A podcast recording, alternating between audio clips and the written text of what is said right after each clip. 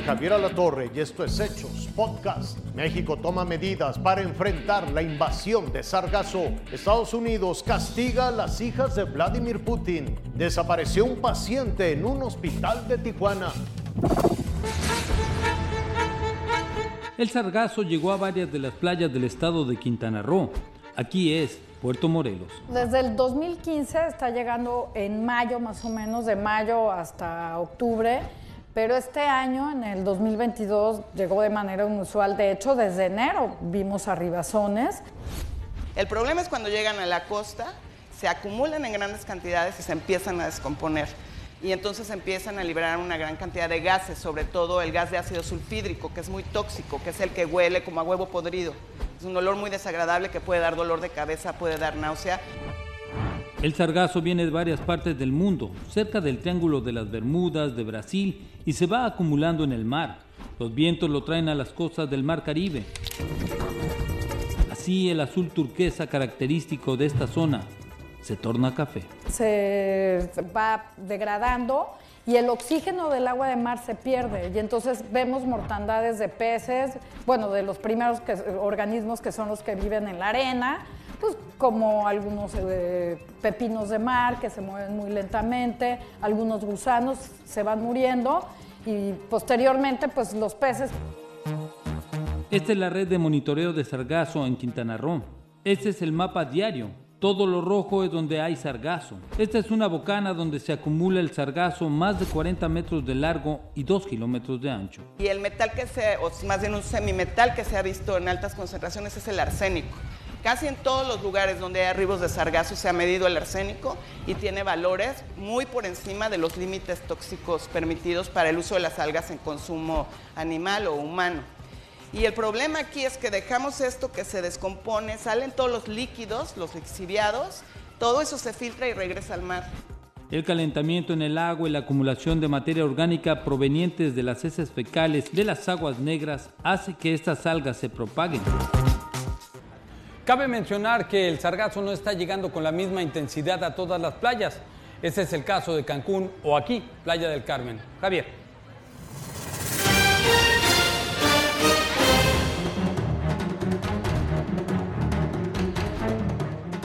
Conozca usted a María Vorontsova, Putina, hija de Vladimir Putin. Hoy se la mostramos porque esta vez las sanciones económicas contra Putin están personalizadas. Son sanciones económicas de Occidente, no solo de Estados Unidos. incluyen al presidente ruso en donde seguramente le dolerá más, congelando todos los bienes en dinero, activos y pasivos que sus hijas adultas tienen en Estados Unidos y en Europa. María Borosnova Putina y su hermana Katerina Tikhonovna, que aparecen también en esta foto, son vistas en público muy infrecuentemente. Pero esta vez, Estados Unidos y sus aliados consideran que el dinero de Putin está escondido en cuentas y propiedades a nombre de sus familiares. Y por eso esta advertencia. The Justice Department will use every available tool to find you, disrupt your plots, and hold you accountable. La policía ucraniana sigue examinando los cadáveres en Bucha, documentando pruebas de crímenes de guerra. La indignación en el mundo ha crecido más y por eso la administración de Biden anunció nuevas sanciones, buscando además que con las quejas de estos cinco países y la Unión Europea se establezca un tribunal independiente para juzgar a quienes sean directamente responsables de las atrocidades en Ucrania. La BBC captó este suburbio en Kiev, donde se destruyeron bloques de apartamentos. Podrían haber cientos de muertos. Este ucraniano pregunta, ¿Cómo pueden ordenar destruir un distrito residencial? Y está ocurriendo en toda Ucrania. En la sitiada ciudad de Mariupol, el Consejo Municipal dice que las tropas rusas están usando crematorios móviles para hacer desaparecer los cadáveres que dejaron en las calles.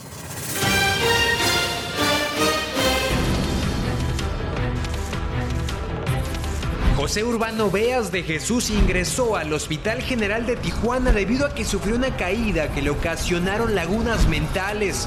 Así lo indicaron sus familiares, quienes lo llevaron al nosocomio para que recibiera atención, pero ya no supieron nada de él. La atiende una señora encargada, que es la señora doctora que según esto eh, le va a hacer la tomografía, lo ingresa en lo que es eh, la espera para tomografía y le dice a mi hermana que si puede salir de las instalaciones ya que ella se, se encarga de todo, ¿no? Debido a que no les permitieron el acceso, tuvieron que retirarse y volver después.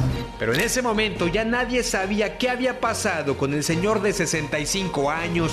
Cuando hicieron cambio de turno, como eso de las 10 de la noche, mi hermana entra de nuevo para tratar de obtener un poco más de información y es cuando no encuentran los registros. Al ser atendidos por la dirección del Hospital General, la familia refiere que se les mostraron los videos de las cámaras de seguridad y el señor salió al poco tiempo.